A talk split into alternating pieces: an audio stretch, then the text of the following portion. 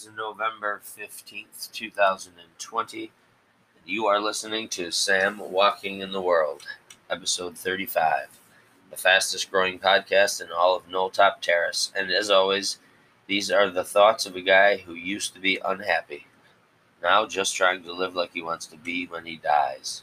Guten Tag, Kia ora, Ni Hao, top of the morning, Fanaticheski, Periwoperiet, and glad you're out there, eh? Plus, a big fat hello to all my devoted listeners throughout four continents and both hemispheres. I'm very grateful to all of you. And as always, I'm thrilled as ever to hear you listening to the sound of my voice. Now, I'm a little bit stuffed up today. Um, I'm not sure why. I'm pretty sure it's not COVID. I'm going to be regularly tested. I'll get to more about COVID a little bit later. Um, and some good news, I think, is coming down the pike. I'm going to talk a little bit about Alex Trebek. I love that guy. I don't know anyone who didn't love that guy. Um, I am going to add another thing to my list of things you cannot do gracefully, especially not in a hurry. Uh, I have a little bit of language stuff. I'm going to talk about uh, the word fastidious. Uh, some of you probably know what that means. Um, and then in politics, um, we're in a new time. Um, I'm not exactly sure what's going to happen, but I'm preparing my mind for a Biden presidency. Um, followed, of course, by a Trump presidency. I don't know. Um, I'm going to just talk a little bit about political disagreement. Uh, I'm going to talk a little bit about how I, I feel like sometimes liberal positions are like a, a circular firing squad. I'll explain what I mean by that. Some of them don't go with the others. Some of them are the opposite of the others.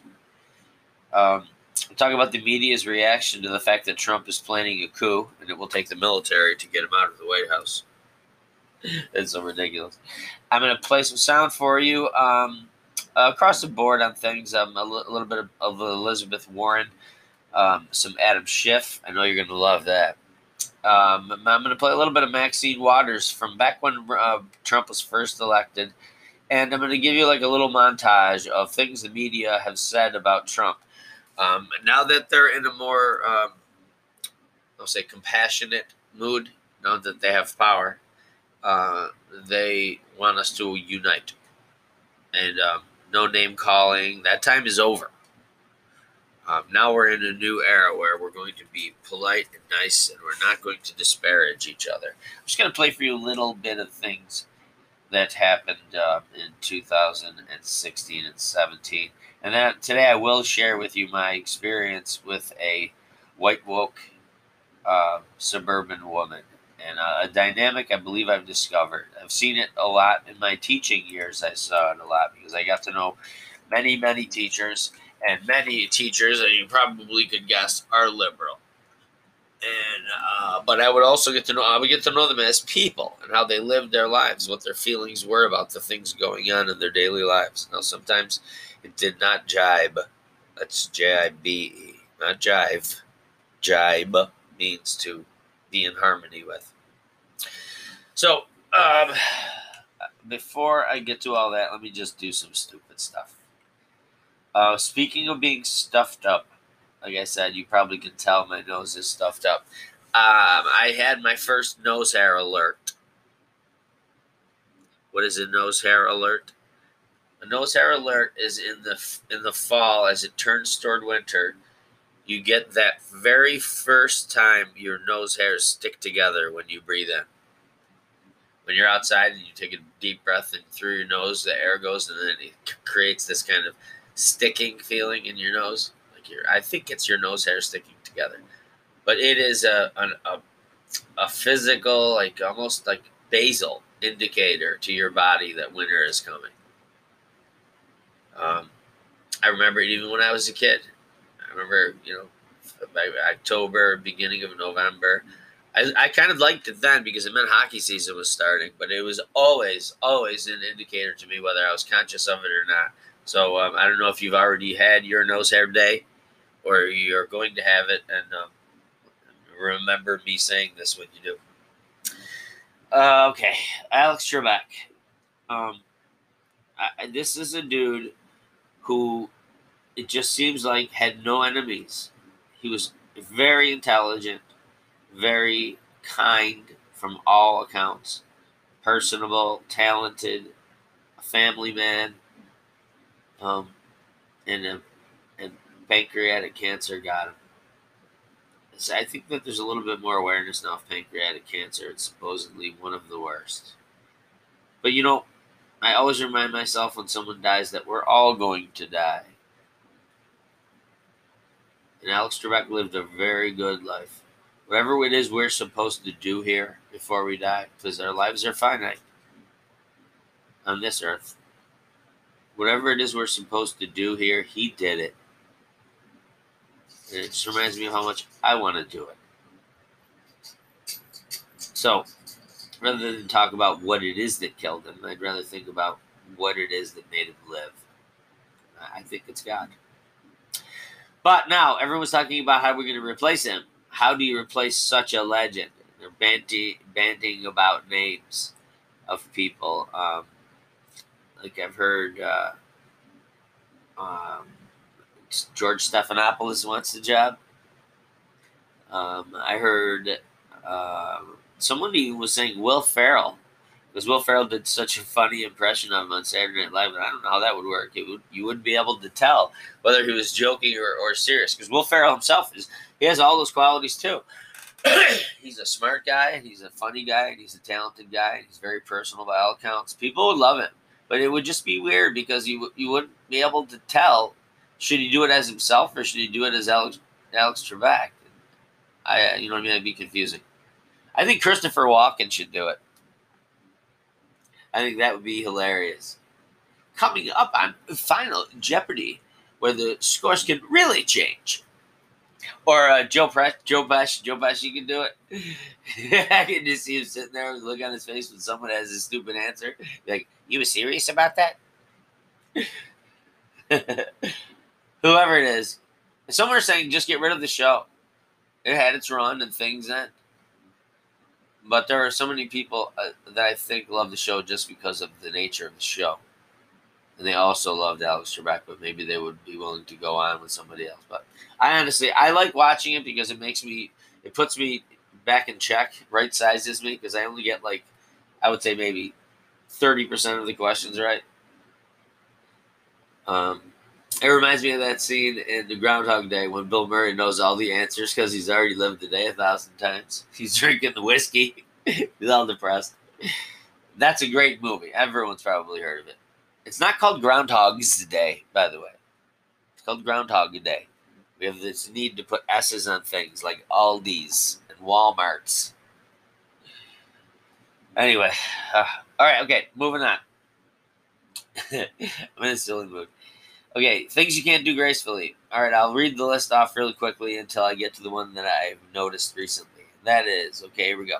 One is running in flip flops. Two is drinking from a cocktail straw. Three is opening a ream of printer paper. Four is getting a wall clock over a nail. Five is walking while holding your dog by the collar. Six is grabbing exact change from your cup holder in your car. Seven is getting wet feet into sweatpants. Bare feet.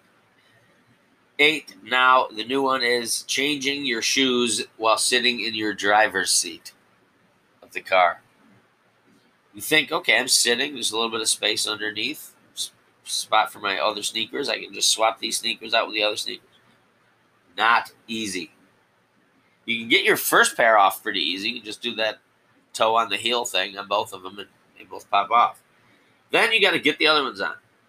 You can either try to fish your foot into the top of the sneakers and just kind of slide them in without using your hands, but you have to do that perfectly. That's like landing an Olympic ski jump. One thing wrong, and the, and the, the shoe flops sideways.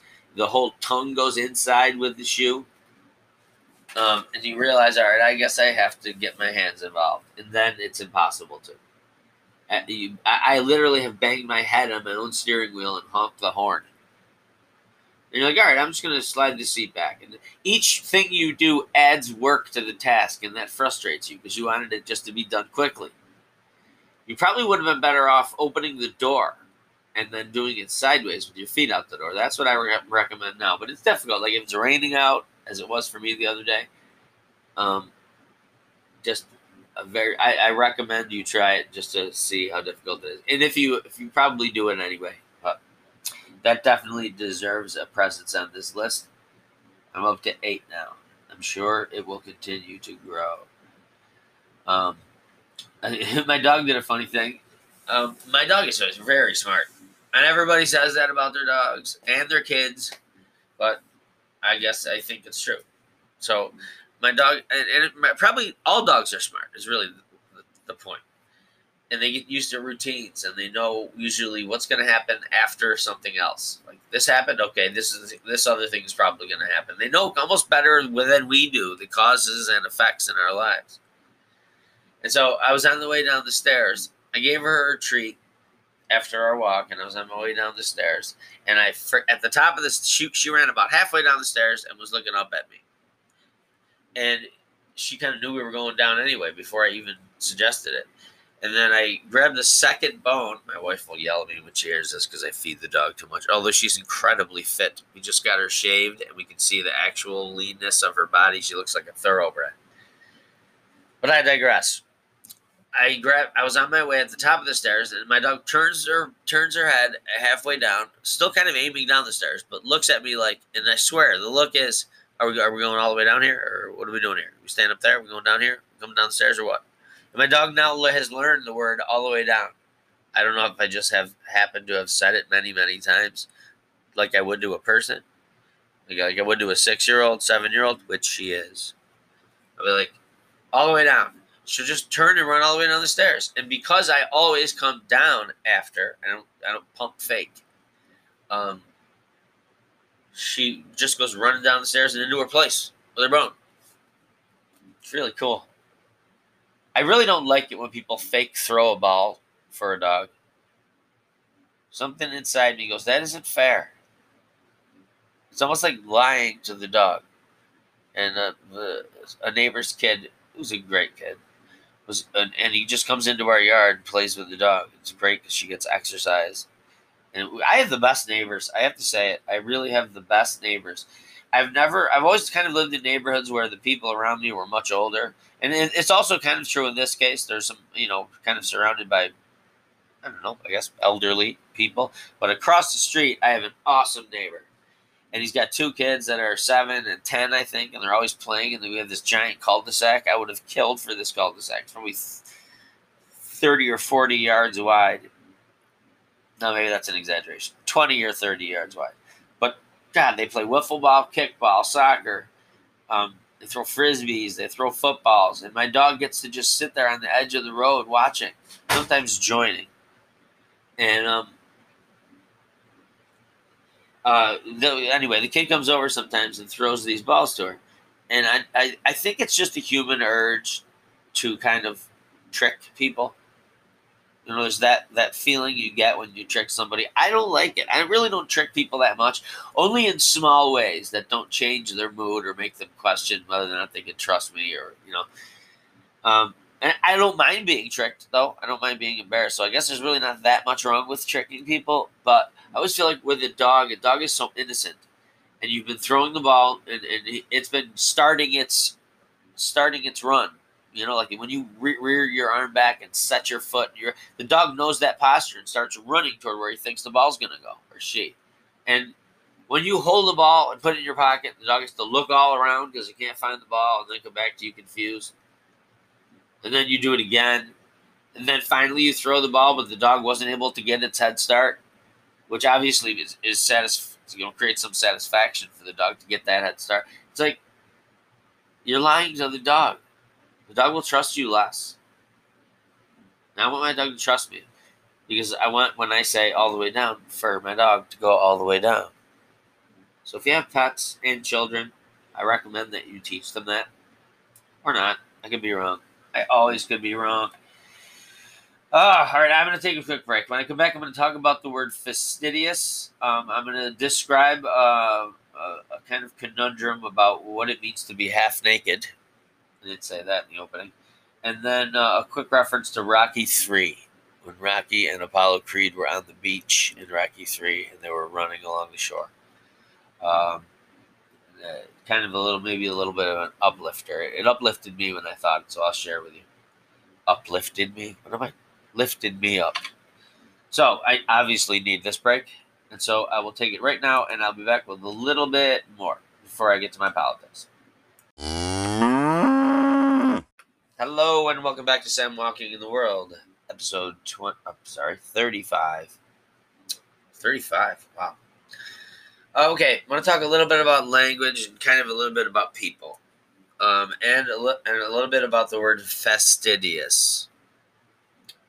Um, for those of you in Rio Linda, you can go um, eat some peanut brittle and then come back in about 10 minutes if you want, or maybe you can learn something. Um, so, fastidious. Uh, everyone knows, if you know the word, then you probably know some people who are fastidious. Fastidious people always look to me like they're sort of suffering. I remember because I was fastidious and I felt it. Uh, fastidious people are always sort of worrying that they didn't quite get everything done perfectly. Now, it makes for a great product. When these people can be put in charge of anything, you can trust them to get it done. Could you please clean the inside of my car? It will be immaculate because they're fastidious. And uh, we colloquially, fastidious has come to mean extremely careful, extremely thorough, extremely consistent, but also kind of like a little elitist in a sense. Like, you know, it's impossible to meet the, their standard of how it ought to be. Their standard is admittedly extremely high. So I like fastidious people. And I can tolerate the little bit of elitism that goes with it. But I also feel sorry for them. I want to some way reassure them that everything's okay. And maybe even like, you know, it's really hard to tell a fastidious person, hey, man, what difference does it make? Or let it go, man. Not possible. Somehow, um, getting it done perfectly is in their nature, it's in their hardwiring. And they get a lot done perfectly, like I said. I got a lot done perfectly when I was fastidious. I've kind of downgraded myself to somewhat careful. Sometimes not even that. Like um, sometimes I'm down there like, hey, whatever. I went from fastidious to sometimes careful to hey, whatever. But I still get things done, as I've said in earlier episodes. I, I still get things done. And I kind of get them done, probably not perfectly, but without that suffering. So I looked it up as I many as I often do, as I many do, and uh, all right. Um, and it, what occurred to me about the word right away was that I was thinking it's called fastidiousness, right? The what was what would it be? The noun would be fastidiousness. No, no, yeah, yeah. Fastidious would be the adjective, and fastidiousness would be the noun. But I thought, wouldn't it be cool if the noun was fastidiousy? Fastidiousy. uh, it's such a great uh, describer of the word. Fastidiocy. But not idiocy. I don't mean to call them idiots because they're not, but it's just, it is remarkable how that would go. But as I looked up fastidious, I found fastidious has a rather disgusting past. Right? There's nothing um, offensive like about fastidious like workmanship. Yet the word traces to the Latin noun fastidium. Sorry for my nose. Meaning aversion or disgust. Fastidium. Fastidium itself is probably, they say, a combination of the Latin words fastus, meaning arrogance, and tedium, tedium, meaning irksome or disgust. Tedium also gave us the word tedium, and that's kind of what I was thinking of when I thought about the suffering that fastidious people go through is that they're they are tedious. Their life appears tedious. When I think of tedious tasks, I hate them. The things that I don't get enjoyment out of and I'd rather just have someone else do for me or just be done. No one likes a tedious day. You'd rather have a busy day. And so, to all of you out there who are fastidious, I feel your pain, and it's going to be okay. Okay, those of you from Rio Linda can come back to the computer. All right, I want to talk about being half naked. I hear this all the time. It's usually used in a disparaging way. Like so and so so's in a picture and they were half naked. Look at her walking around half naked in that thing. And it's funny because it's half. We have, two, at least men, men have two very different halves. Women have very different halves too. Both of them are, um, let's say, you know, people feel as though they ought to be covered for, you know, discretion, for to be proper. Um, the top and the bottom. And for men, though, it's a little bit different. and, and that one is completely innocuous. The top. And the bottom is not innocuous. So I was like, whenever people describe someone as half naked, it's like they. I've I've seen it used like this. Somebody will be maybe like someone's jealous of somebody, and and they're walking around with their shirt off. Say it's a guy, and they've a nice, you know, they're fit. They have a nice body, so to speak. And and someone who doesn't have a nice body or envies it will say, "Look at him. He's always walking around half naked." Now, it's like they borrowed the word half naked because it might also mean something bad. Like like they're not being specific about which half is naked. Because if someone if a man was walking around half naked and it was the bottom, uh, like Winnie the Pooh. Uh, that would be funny. Uh, that would be funny. It would also be offensive. But you wouldn't say half naked then. You'd say something else.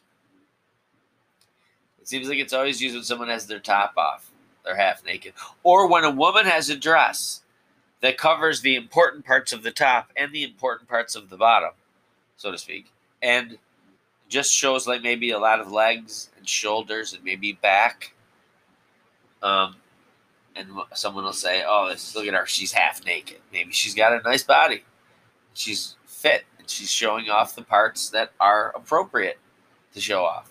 I mean, some would argue they're inappropriate too, but you know what I mean. If if if most of the stuff that someone else would would find objectionable to show off, it's funny too because those parts really aren't objectionable. I think that people have an attraction to them. And so, like, it, it, they don't want to be, like, I don't know what, almost attracted. They don't want to be stimulated or whatever.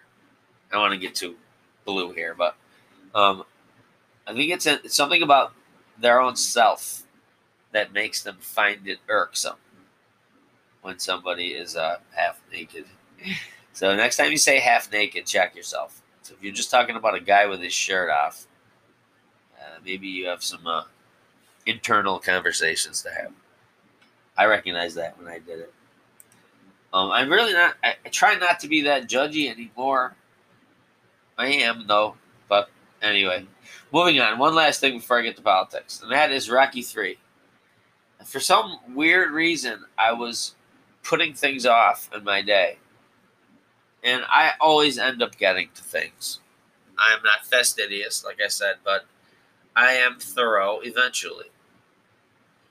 And the trust in the fact that I know I will get it done allows me to relax in the moment where I haven't done it yet, if that makes any sense. But um, a lot of people probably remember when Apollo Creed was trying to help Rocky get in shape to fight Clubber Lang he had just lost his title to Clubber Lang. Um, because he he sacrificed his passion for glory, Survivor would say. Um, and uh, one of the best songs ever, by the way, "Eye of the Tiger." And um, Apollo, Rocky's running, and he just remembering the past and his defeat, and he's feeling negative and depressed, and he just stops running And he says they'll do it tomorrow. And Apollo Creed tells him there is no tomorrow. There is no tomorrow. And it's funny how true it is. It's so weird that we know there's one from this vantage point, but there never ends up being one. Tomorrow, as Billy Joel tells us, is today. It's just the one before. There is no tomorrow. No one has ever lived a tomorrow. Think about it. No one has ever lived a tomorrow. Why? Obviously, when they get there, it's today. Uh, I once, when I was in college, I, I don't like to read things or, or do anything like this on this um, podcast, but I, I wrote this when I was like, I don't know, 19 years old. And I thought, wow, I can't believe I had a glimpse of that truth at that age. And I, it just, it's a simple, short little poem. And it goes like this Before today has passed away, live all its joy and sorrow. Because every dimming yesterday was once a bright tomorrow. And fools are they who invest today in hopes that tomorrow will last, when all that become of days to come are days that come to pass. With that, I will take a break and be back after these messages. Welcome back to Sam Walking in the World, episode 35. Now, I'd like to talk about something um, that might at first sound esoteric, but I don't think it is. I think it's applicable to all. Esoteric, for those of you in Rio Linda, means uh, likely to only be understood by a small group of people or a specialized group of people. Uh, but you probably didn't understand any of that either. So, for the rest of you, um, this is what I wanted to talk about. Um, I, I've been thinking a lot about it I, he, I, I hear people talk about how unique the time we're in is, and I agree. With COVID, worldwide COVID, worldwide pandemic, um, people have to go back to before their own lifetime to cite an example of this. So we are all, in a sense, in a common peril, the whole world. Um, and now it's not like Ebola or you know, you know, you get near it, you die. Um, I think in some quarters it's been made out to be that way. but we know the facts about it now, and we know that we have treatments for it and a vaccine coming. But nevertheless, we are we are all and have been all in a, a common peril. By that I mean, I, I don't really think anything unites a group of people like sharing the same fear it's kind of like having the same enemy. And um, I've heard it likened to um, a, a shipwreck that gets saved.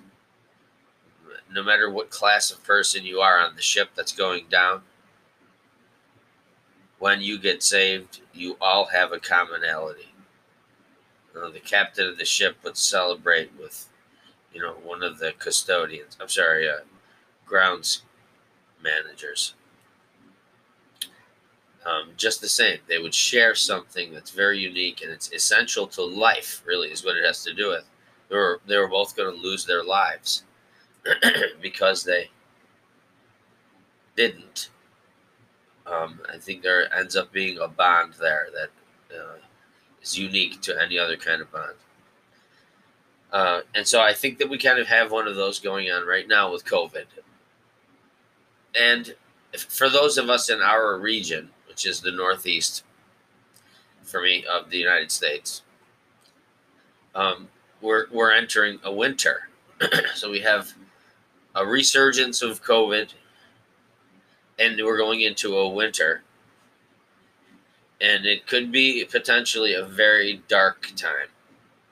Now, I don't think it will be for me, as a as you might might have guessed from my sentiments about life in general, actually.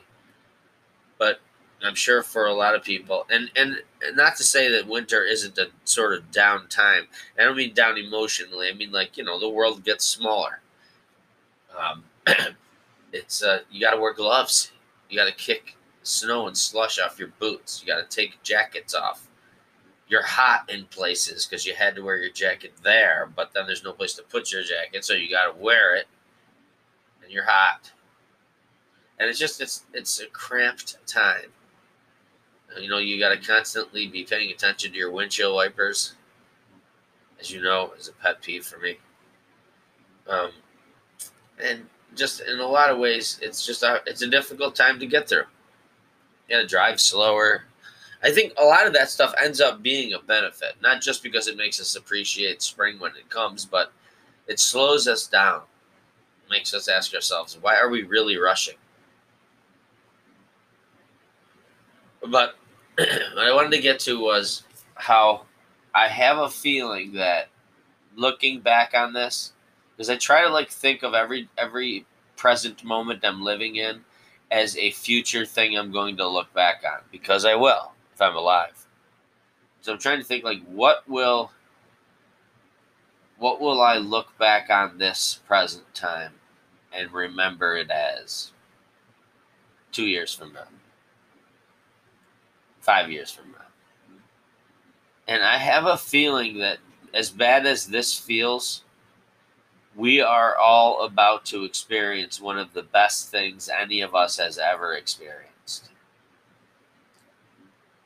I think I think we're going to and I could be wrong, what do I know?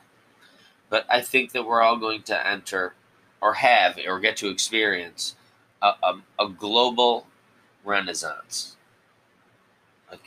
a modern renaissance worldwide.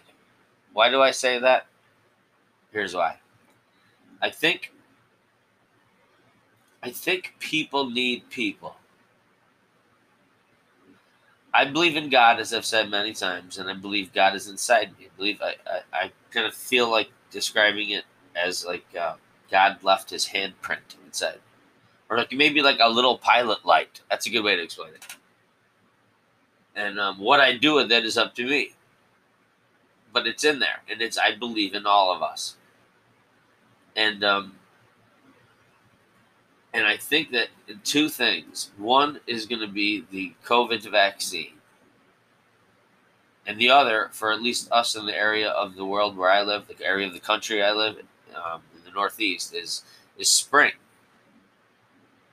So we'll be free of COVID. Let's just say potentially, free of COVID, and it will go from winter to spring.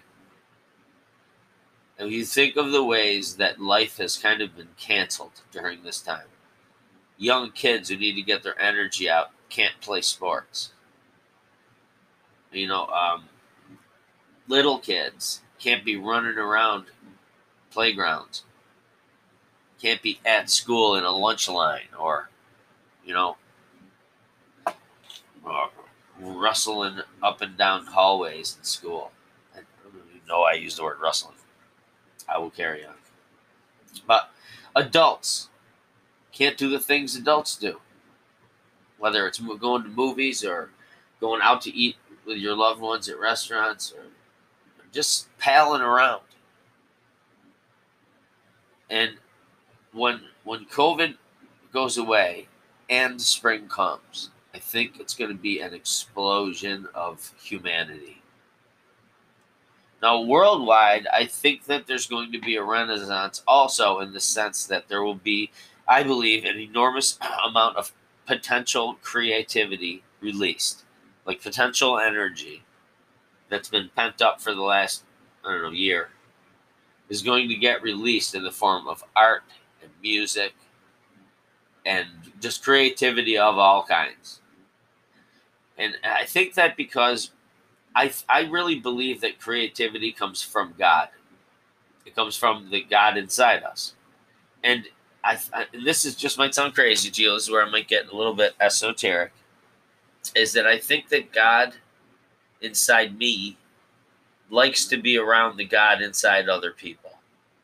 And together, somehow, that power is strengthened. I think that's what love is, really. The reason why being in love is better than being alone is because you have two of those feelings together, connecting. and and I don't even mean just in romantic ways. I just mean groups of people, teams, all having their you know internal fire combined with the fires of other people, and it just it causes a chain reaction that creates. You know what creates period, and I I can't help but think it. I can't help but think that this is one of those moments where if I didn't stop and say, I have a feeling this is going to happen, that I would later on look back and say, wow, why didn't I see this coming? And so it, what it does is it puts me in a po- really positive frame of mind. Now, I also kind of don't mind another winter because I need about four more months to complete my physical transformation. Um, uh, as I've told you, I've, I've lost like six inches off my waist. My hips are healed all the way up from a hip surgery a year ago, and my my my mind, my body, and my spirit are finally aligned. So I'm ready for the Renaissance, and and I, I I'm going to continue doing what I do throughout the winter, knowing that for me, not only will it be spring and COVID be gone, I'll be my best self, or at least at that moment, I'll be my best self. And I'm really looking forward to it. I'm not going to um, stress out about the winter. I'm just think of it as, you know, time. The, my, my, a good friend of mine calls time things I must experience. T I M E, things I must experience. She has a very unique perspective on the world. I thank God. Um, I, I get her advice a lot. Wise woman. Anyway, uh, I hope I didn't freak you out with that, but I, I really think it's coming, and um, I hope two years from now or so I can look back and replay this podcast and be like, "Yep, yep, yep." Or maybe I'm wrong. You never know. But thank you for listening. With that, I'll be back after these messages. Welcome back to Sam Walking in the World, episode 35. Thanks as always to the milkman being on the spot. He's the cow on the spot. With the spot. Actually, I don't think he has any spots. Do you have any spots? None that, none that he wants to show us. Okay, before I get to the hard politics, I want to talk a little bit about kind of lifey politics, if there's such a thing, which I believe there is. But I'm going to talk about. I'm going to get to, um, you know, the changing of the president and all that stuff. But first, I'm going to get to um, my experience with the white woke suburban woman. I realize that I'm sucking my lips a little bit, like between things I say. I go, Trying to eliminate that. Just want to make you aware that I'm aware of it, and I apologize. Or maybe I don't. Anywho, I don't like it when people say anywho. So, my experience with a white woke liberal woman, suburban woman. And I think how the, there's a dynamic that exists that I saw, like I said in the opening, um, a lot when I was a teacher in the inner city school that will remain unnamed. I saw plenty of teachers who recognized the, uh, let's say, challenge of uh, dealing with people who were, I guess, for lack of a better word, dysfunctional. Didn't really value education, couldn't behave. Um, many parents weren't involved. And this was what you, this is a group of people that I'm talking about. You could call, well, they're in inner city, but you could call them, I guess, disadvantaged if you want to be complimentary, or poor um, if you want to just be raw about it. But many of these teachers had a very, when it came to politics, a very liberal mindset. Uh, if you talked about the, you know, the main political bullet points, they would probably always lean to the left, and but in their own lives, especially a political candidate, when the election season rolls around and you're dealing with these people who are in the same battle you are, trying to help this culture, this group of people. Um, this and by culture I mean you know disadvantaged. Um, I did it again there, and um, you you see that they understand the nature of what's going on, and it frustrates them students are at constantly absent, so they can't learn the algebra, or you know a behavior is happening and, and you need for the behavior to go away so that learning can happen and you cannot get leverage say this so to speak on the other side.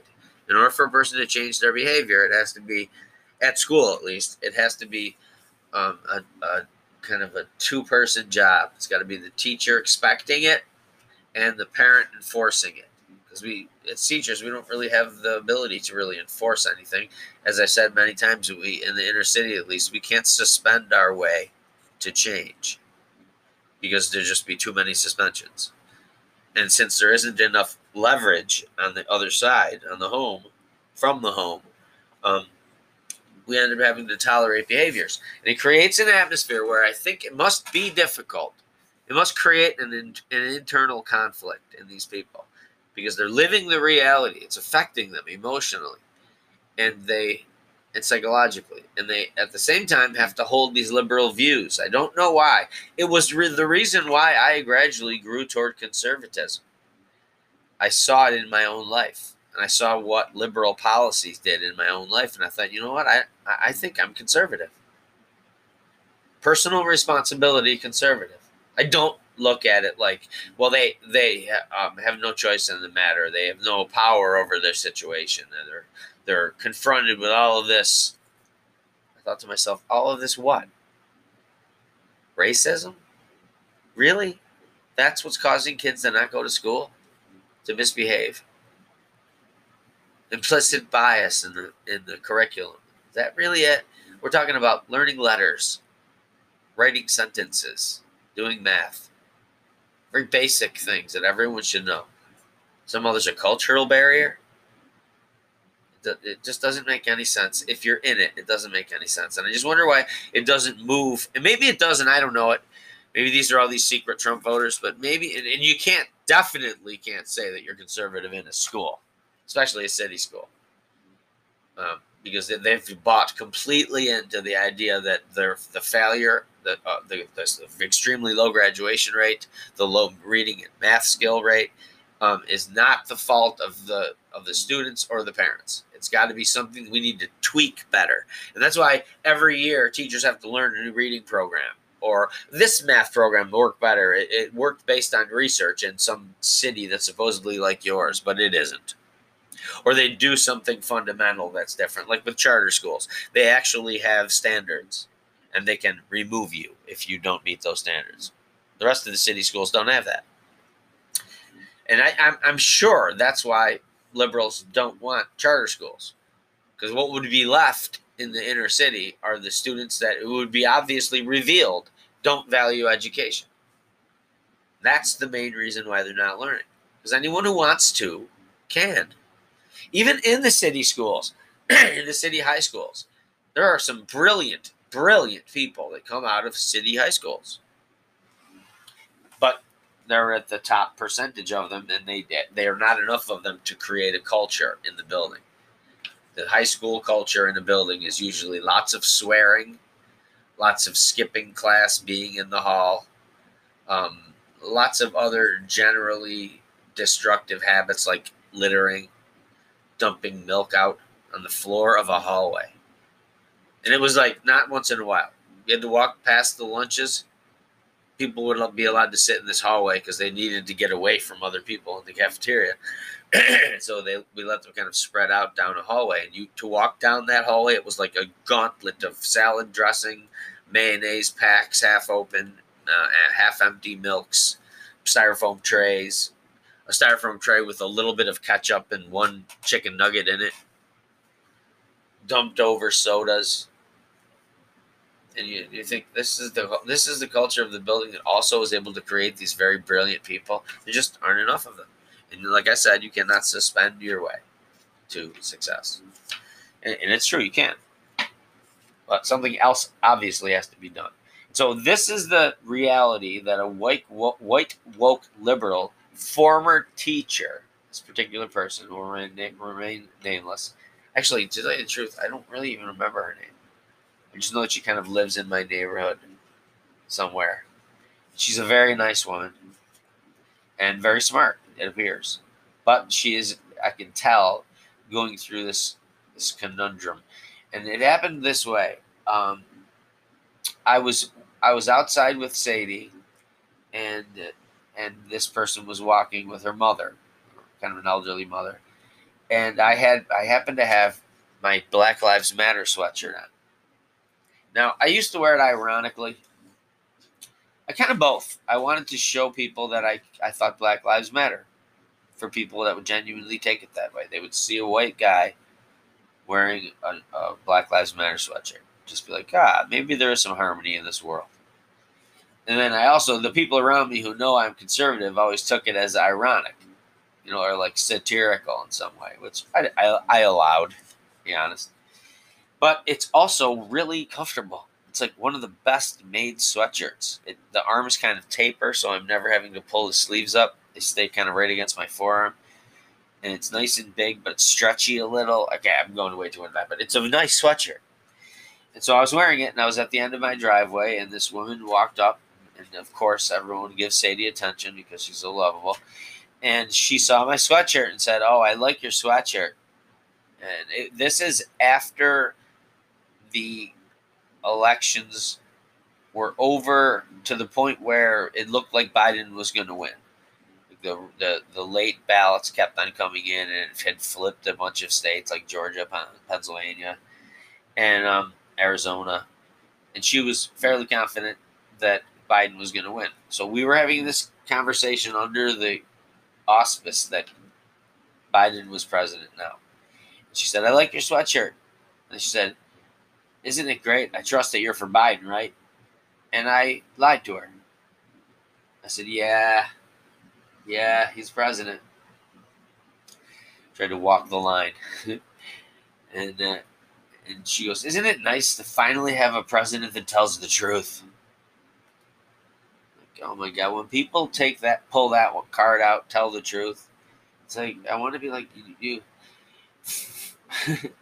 First of all, you're correct when you say that Trump lied sometimes, but you're suggesting then that Joe Biden hasn't and doesn't lie. Like it's such a black and white way to look at it versus looking at what the lies are, what they're about, do they matter?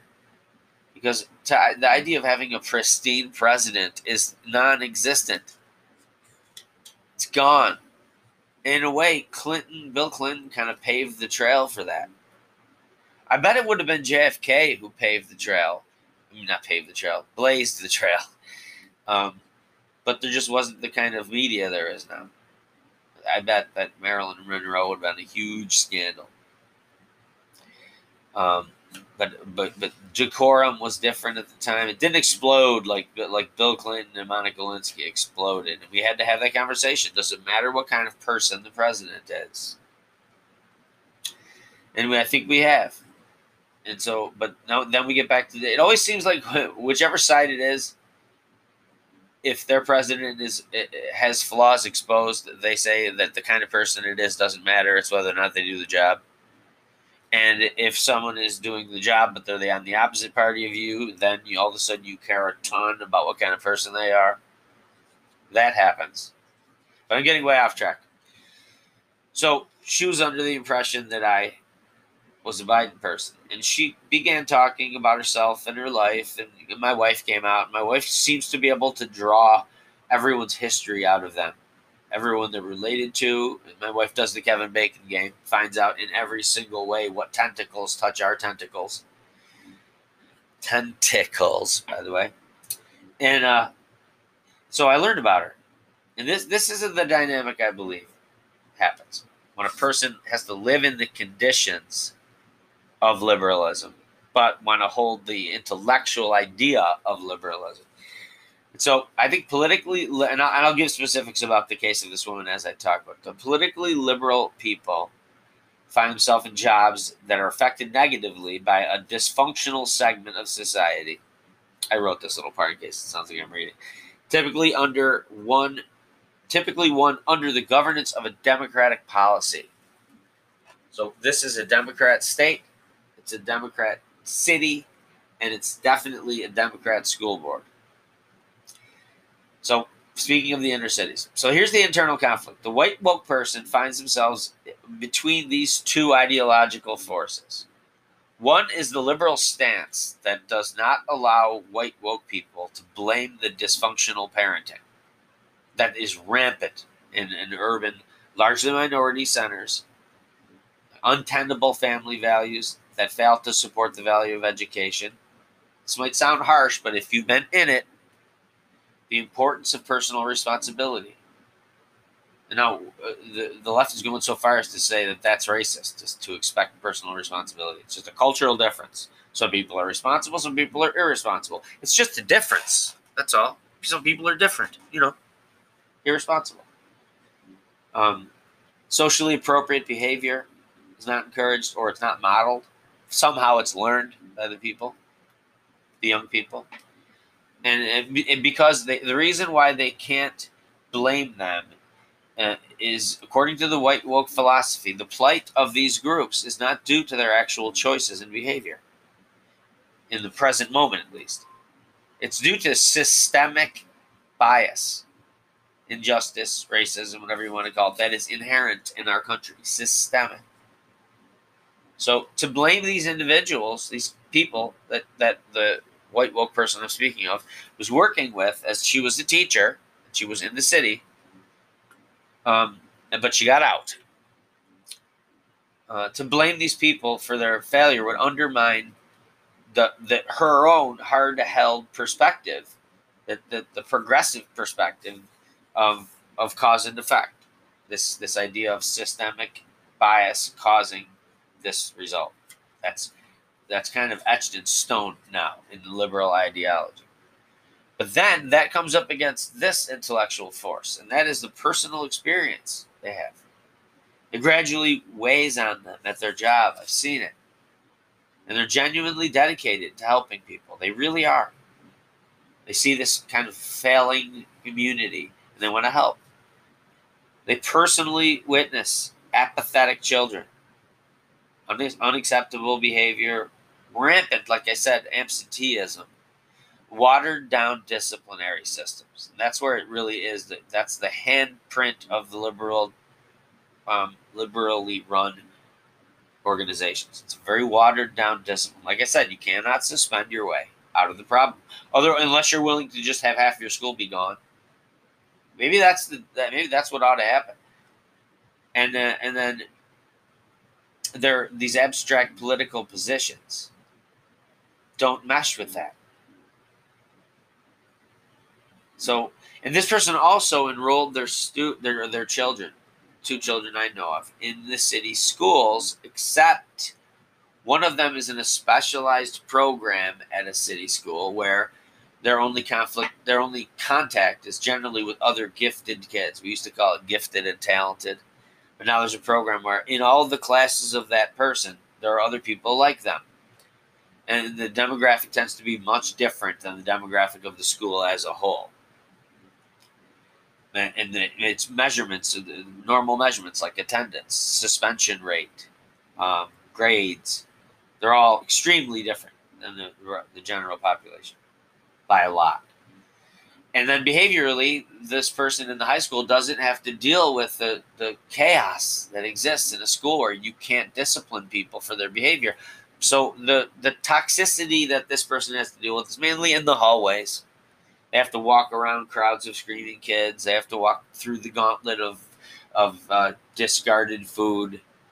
They have to listen to the swearing, the insulting. They have to deal with the fact that are there are fights that they have to avoid avoid when they're walking sometimes. But generally, they're with their friends and they're among their peers, and their experience is kind of buttressed by that. And then when they get into their classes, their classes are great taught by great teachers, which most classes are, um, and their experience is fine. But they've, in a way, been segregated. This person, in a way, has been segregated, and the people like them that are in the specialized programs, kind of the, you know, what we used to call gifted and talented. And another one of her children is going to a charter school. Now, I'm not exactly sure how it's funded. It is somehow it's connected to the city school district, I believe, in some way. In fact, I, I'm sure it is and that's the school I referred to earlier that gets the selected students. So all the criteria that would be present in the, in the older uh, child's classes at the high school are present in this entire school. Parents must be accountable for for communicating with the school, attending meetings. They're accountable for their child's behavior. And why? Why is this school so much better? Because there is an or else at play. In the city schools in general, there is no or else. But at this particular school, there is, and you must qualify to get in. And I don't even think it's that much of it is the grades. I think it's more about the desire to learn, as reflected by attendance, parent involvement, um, behavior, effort. And it's just a wonderful place. So her her idea of this city is now much different. She used to be in the thick of it, having to deal with these this awful, awful situation while trying to maintain her liberal ideology. So what happens to people like this is they end up divorcing themselves from it in order to maintain their liberal ideology. Rather than letting it inform their ideology and make it more compatible with reality, they divorced themselves from that portion of the of the world, really, of, of, of their immediate society. That saves them kind of emotionally, social emotionally. They can then hold all of these political ideas like it's not their fault, it's systemic bias. Well, even though they know it's not true, but they can hold on to that because they're removed from it. It's not grinding on them every day. The truth isn't grinding on them every day, and um, and their children aren't really affected by it. So she can say that I send my kids to the city. It's great.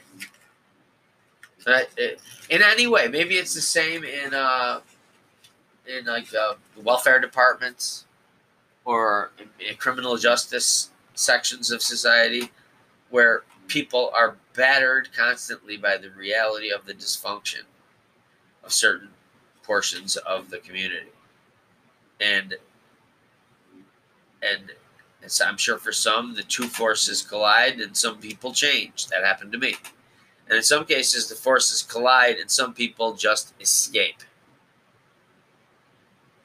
And therein lies the schism between how they live their life actually, what they know reality to be actually, and their stated politics. And I think that is what's going on underneath.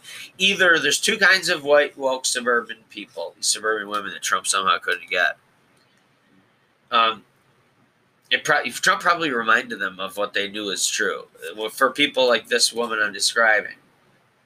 And then there are the other ones who are never they never have any contact with it with the dysfunction that they claim to be because of systemic bias or racism. They're never in contact with it. All they see is the, the version that CNN pr- produces. And they just in their lives they don't ever go to places frequently where they have to deal with actually seeing the result of liberal policies.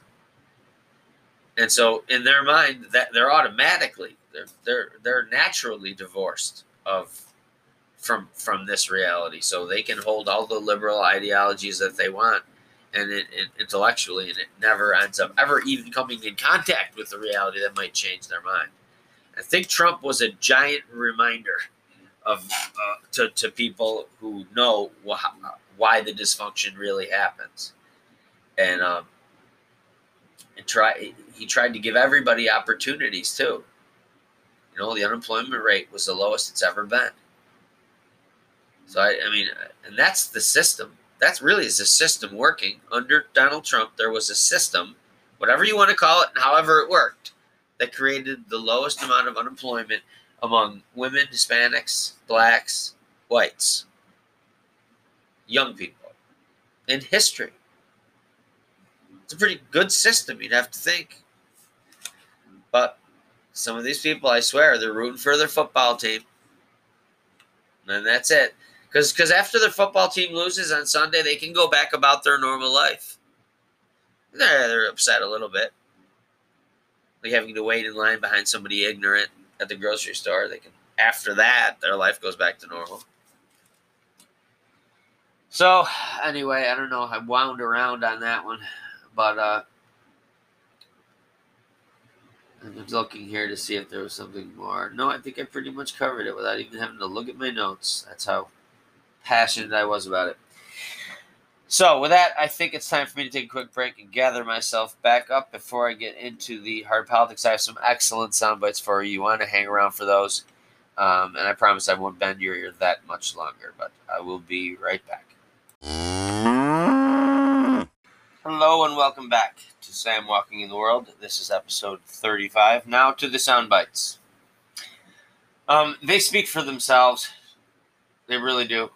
Uh, and, like I say, it's as though liberals, at least the current liberal democratic establishment, they speak as though what they're saying was isn't recorded. What they say now, it's as though they don't know.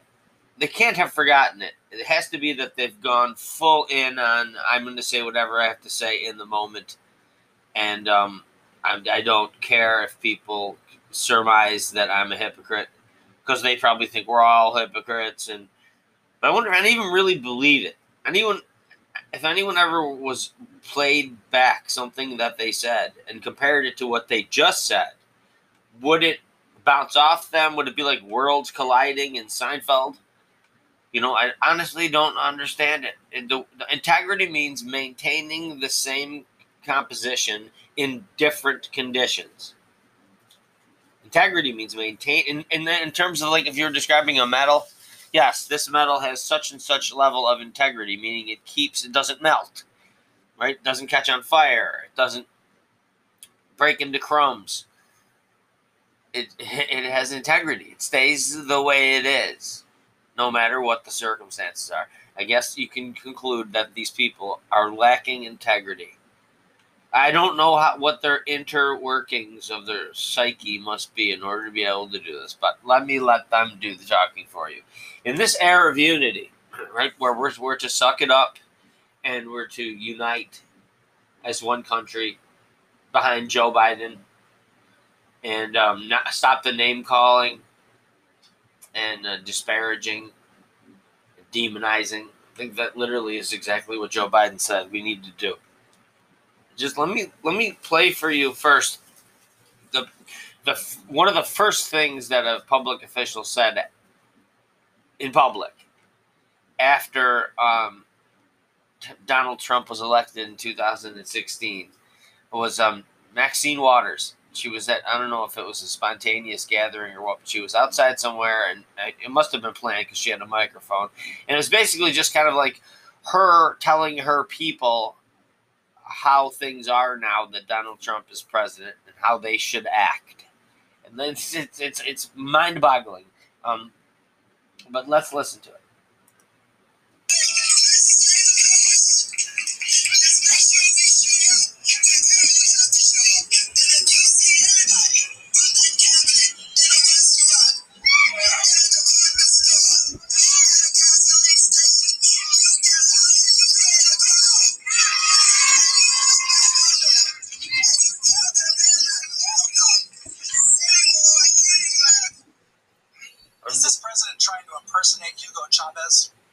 Here's a nice little montage for you. Vladimir Putin. He said today, America first. It was not just the racial, I mean, the, I should say racial, the Hitlerian uh, background to it. Trump needs to be medicated and hospitalized. Donald Trump, again, being a schmuck, we can truly say his words have absolutely emboldened white supremacists. He has given oxygen to racists. He is clearly trying to ignite a civil war in this country. Is the president racist?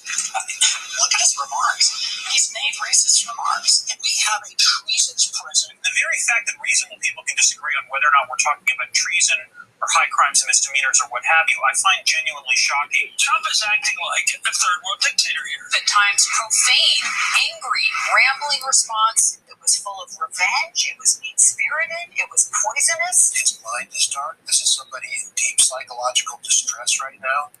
At least Nancy Pelosi is keeping her head, encouraging everyone to stay calm as this process is worked through in the legal system and the vote counting, so that we all um, are confident that that the, this new president or remaining president um, will have been elected in a proper way that everyone can um, understand to be legal and acceptable.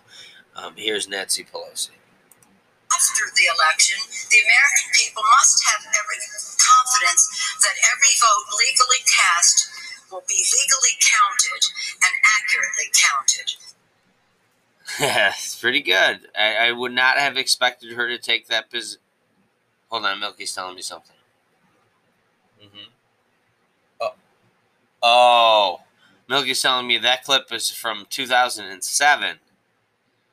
I, I didn't realize that. That was uh, that was uh, after an Obama election when Obama was predicted to be president, and um, and there were some discrepancies that were being worked out as he was the supposed president elect. So that, that was from a different time. Um, so I guess I guess she had a different opinion at that time. It's nice to know that it did occur to her, though, at that time, that it's important for everyone to have confidence that the elected election was conducted fairly and legally, so they could all stand behind their president, at least in the fact that he is the president and was elected president. But that was 2007. Uh, all right, moving on. Um, another thing that that bogged uh, President Trump down during his first three years that was kind of related to the Democrats' inability to recognize him as president was obviously Russia collusion. And I found this clip of Adam Schiff during I think it was probably the first year of Donald Trump's presidency. It was um, after Hillary Clinton's campaign had paid for a dossier to be created that got filtered through our um, our intelligence community and ended up in the paper, um, leaked there. I think we think by James Comey, I think, and uh, and it ended up um, creating this hysteria about Russia collusion that they were certain there was evidence and it was an, obviously an illegitimate election and he's an illegitimate president because our as Hillary Clinton says our uh, a foreign adversary selected our president. Um, and this was when when Adam Schiff was and mind you before I get to this mind you every every single significant party to this in the intelligence community and in the FBI was um, was um, questioned under oath behind closed doors, and they all testified that they had no evidence of, of collusion with the Russians by the Trump campaign. Every single one of them. In, in private, quiet, behind the scenes testimony. And that was eventually leaked out. So we know they really had nothing. And they were claiming outwardly, like uh, Clapper and, and Brennan were, were, were complaining outwardly, or at least speculating outwardly that Trump was not a legitimate president. There was something there. It was uh, evidence was hidden in plain sight. I think Brennan said. Both of those guys are dirtballs. But this is when, in, of all people, Wolf Blitzer was interviewing um, Adam Schiff, uh, who's a Republican, I mean, I'm sorry, a Democratic representative from California, and he's the head, I think, of I think the Intelligence Committee. And this is how that interview went. Is there, first of all, any new evidence that you've seen about collusion between Trump associates and Russians during the election? Pretty simple question, right? Yes or no? Do you have any evidence yet? You didn't even ask him the nature of it. You just said, Is there evidence? Watch this weasel and his weasel words. Uh, you know, I can't go into the particulars of the investigation. Uh, I can't say that uh, on a daily ba- basis, we continue to get new information that's pertinent to our investigation. Uh, indeed, just today got additional information that uh, could be very relevant. They got information that's pertinent to the investigation. That just means it's it's related to it, and uh, and then essentially kind of sort of saying no, no, there isn't really any evidence yet. Uh, but in terms of the contents of that, or whether it bears on the issue of collusion or coordination, or bears on other aspects of the investigation, I'm not at liberty to just. So, in other words, I can't tell you. I have this evidence, and I can't tell you whether or not it actually um, implicates the Trump campaign in collusion. Why not? Because in a sense, that's the message they're putting out there at the, at this time. to undermine the presidency. And he, and he can't say. discussed. But that's the, the major thrust of the House Intelligence Committee investigation, whether or not uh, there was any collusion. Is that Ask him again. Good for for Wolf Blitzer. He's at least asking the question. It, it was like he he asked the question: Was there any collusion? And and Adam Schiff went, and then Blitzer went, yes, but the thrust of the in, of the uh, uh, investigation is whether or not there's Russia collusion. Correct. Right? You know, that's certainly one of the core issues that we're investigating. We're also I love that. When someone asks you if it's something, they say it's it's one of the things. So as I name thing two and thing three, I want you to take your eye off of thing one because I'm not really going to answer that. But it's a bunch of stuff. Why do you care whether or not that one thing is real? Because it's a bunch. looking at uh, what was the U.S. government response uh, to the hacking and dumping of information. Uh, what did the FBI do? What can we learn from this? How do we uh, develop a better response uh, to any subsequent attack? Because, of course, the intelligence communities have concluded this was not a one-off. The Russians are going to do this again. Why didn't they? Anyone notice that? Anyone notice the elephant not in the room? Where were the Russians during this campaign?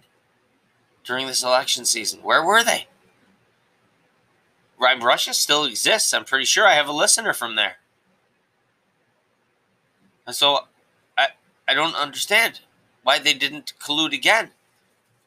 I mean, they couldn't have just stopped wanting Trump to be in charge in four years. Maybe they did. Maybe they did stop wanting Trump to be in charge because of the way his his approach was to the rest of the world, including Russia. Maybe he didn't. li- Maybe he didn't like Trump anymore, and that's why they didn't collude. So they allowed Trump to lose. Maybe. We also want to make sure that the assessment that was put out by the intelligence community, both in classified and unclassified form, was uh, sound. It was uh, based on the accurate intelligence that they got. So we're looking at the raw materials to make sure the right conclusions. Is there, first of all, any new evidence that you've seen? and so on and so forth. They dragged that out for three years. Where was the unity? Where was the making sure things were done fairly?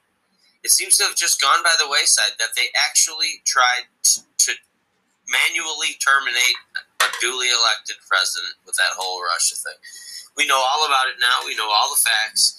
It still gets described as a narrative, but it's a great example of, of um, lying by omission. The me- major me's, the major media is right now lying by omission. They're just not talking about it. It would be it would be supreme vindication if the Republicans were haranguing a Democrat president and claiming it, it, he was unjustly elected because of some collusion, and then no evidence was demonstrated for it it would be it would be the big story. The fact that there's no evidence would be a huge story. He would be a, he would be completely vindicated. It would it would spit, it would they would turn their attention to describing just how how sad and mean and terrible the Republicans were, how desperate they were, and how how little they valued democracy and the Constitution. How un-American they were for trying to do that. It's almost treasonous as you heard in one of those clips. It, it is treasonous. And yet, I don't hear a word. It's crickets.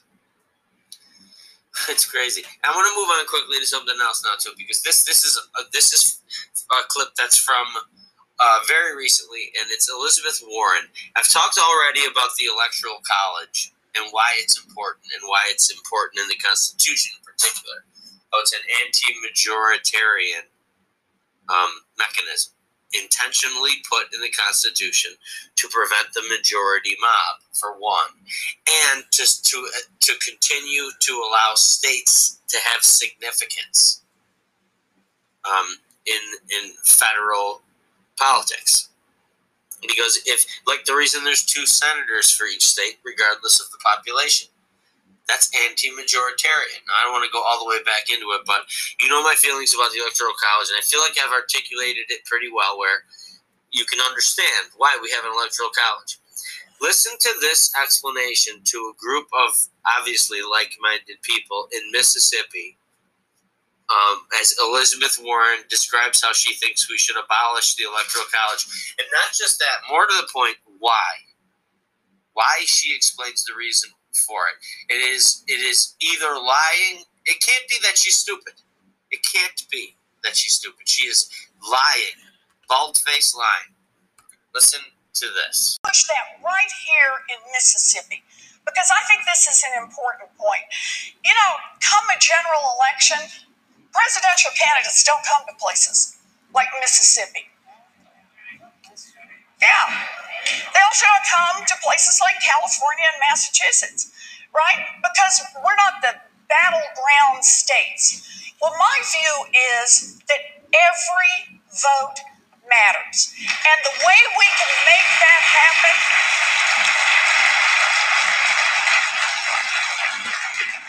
is that we can have national voting, and that means get rid of the electoral college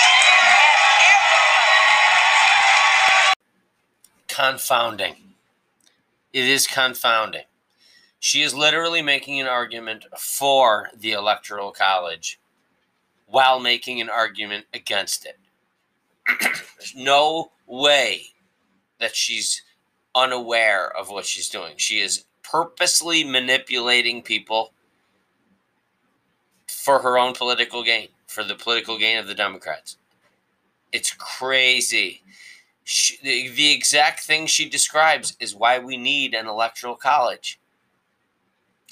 So that people do visit parts of the country and care about the opinions of people from parts of the country that don't have enormous city centers if we didn't have the electoral college, it wouldn't just be Mississippi that because it wouldn't just be battleground states that people didn't visit.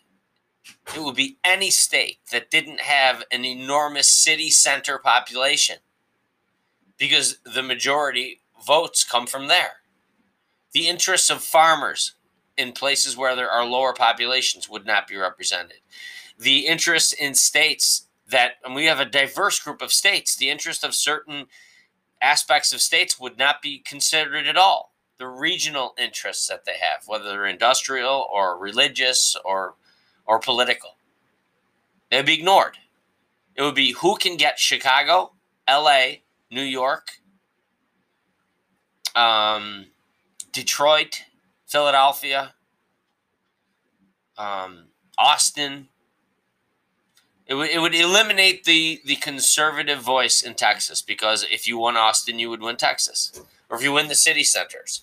So everybody outside the city, and, the, and, and a lot of this is suburbs. People in the suburbs don't understand what they would get if they went along with this. Their interests would no longer be represented. That's why it was put in the Constitution to make sure that all the diverse interests of the country were considered and therefore had to get kind of you know, sold to by the politicians. Why they would have to go to places like Mississippi. It's, it's, it's so backwards what she's saying. You could literally replace her saying, get rid of the Electoral College with, and that is why we need the Electoral College. I, I, I, I just, I can't, it, it's, it's confounding. I can't understand why and how she would do this, except for her, her and her party's political gain. Ah, and with that, I am exhausted. Um, I'm sorry to have bent your ear for so long, but I do appreciate you listening. Um, and I have plenty more coming up in future episodes. So thank you for listening, and I will see you next time.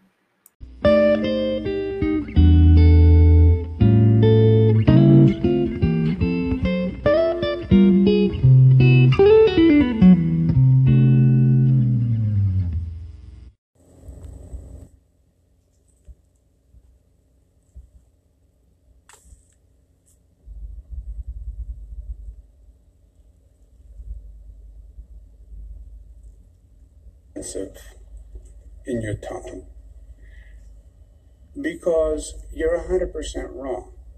And I might have to close the schools, which your zone does. So what's going on? Does the city still have the ability to close its schools? Are you now taking control and saying that you have the power to make this decision? And for the millions of parents who want to know, are the schools going to open tomorrow in New York City? All right.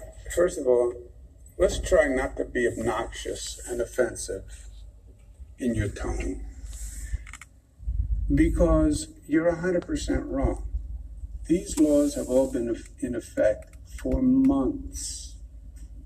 I've always said we set initial parameters and then the school district picked a percent within those parameters. New York City picked 3%. We announced the orange zone law over a month ago. I don't know if you were here or if you were paying attention, but that has been in effect for over a month. It always said if by the state's numbers you hit 3%, the schools close. What's going on here is nothing that the law hasn't said for over a month. We then had the test out procedures. If you were paying attention, you would have known we closed the schools in New York City two weeks ago. Remember when we did an orange zone and a red zone in Brooklyn and Queens? And we closed the schools? Don't you remember that? Okay, so don't you, so what are you talking about? How, what are you talking about? You're now going to override. We did it already. That's the law. An orange zone and a red zone. Follow the facts. Still confused. Well, then you're confused. I'm confused, and I Then think parents are still parents are still confused as well. The schools oh, they're not confused. tomorrow. You're confused. No, I think Read parents the are very law. confused as well. Read the law, and you won't be confused. But Governor, Go ahead. follow up Jimmy's question. Are the schools going to be open tomorrow? The schools are open by state law. That's the question. Uh, I I think Jimmy's correct in, in asking that question. I don't think it's obnoxious at all.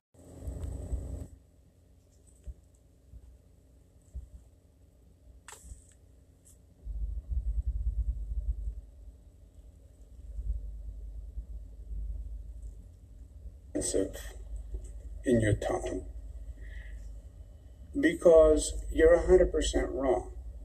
I might have to close the schools, which your orange zone does. So what's going on? Does the city still have the ability to close its schools? Are you now taking control and saying that you have the power to make this decision? And for the millions of parents who want to know, are the schools going to open tomorrow in New York City? All right. First of all, let's try not to be obnoxious and offensive in your tone because you're 100% wrong. These laws have all been in effect for months. I've always said we set initial parameters and then the school district picked a percent within those parameters. New York City picked 3%. We announced the orange zone law over a month ago. I don't know if you were here or if you were paying attention, but that has been in effect for over a month. It always said if by the state's numbers you hit 3%, the schools close. What's going on here is nothing that the law hasn't said for over a month. We then had the test out procedures. If you were paying attention, you would have known we closed the schools in New York City two weeks ago. Remember when we did an orange zone and a red zone in Brooklyn and Queens? And we closed the schools? Don't you remember that? Okay, so don't you, so what are you talking about? How, what are you talking about? You're now going to override. We did it already. That's the law. An orange zone and a red zone. Follow the facts. Still confused. Well, then you're confused. I'm confused, and I I'll think tell what, parents are Jimmy. still parents are still confused as well. The schools. Oh, in they're not confused. tomorrow. You're confused. No, I think Read parents the are very law. confused as well. Read the law, and you won't be confused. But Governor, Go ahead. follow up Jimmy's question. Are the schools going to be open tomorrow? The schools are open by state law. Well, that's the question. I I think Jimmy's correct in, in asking that question. I don't think it's obnoxious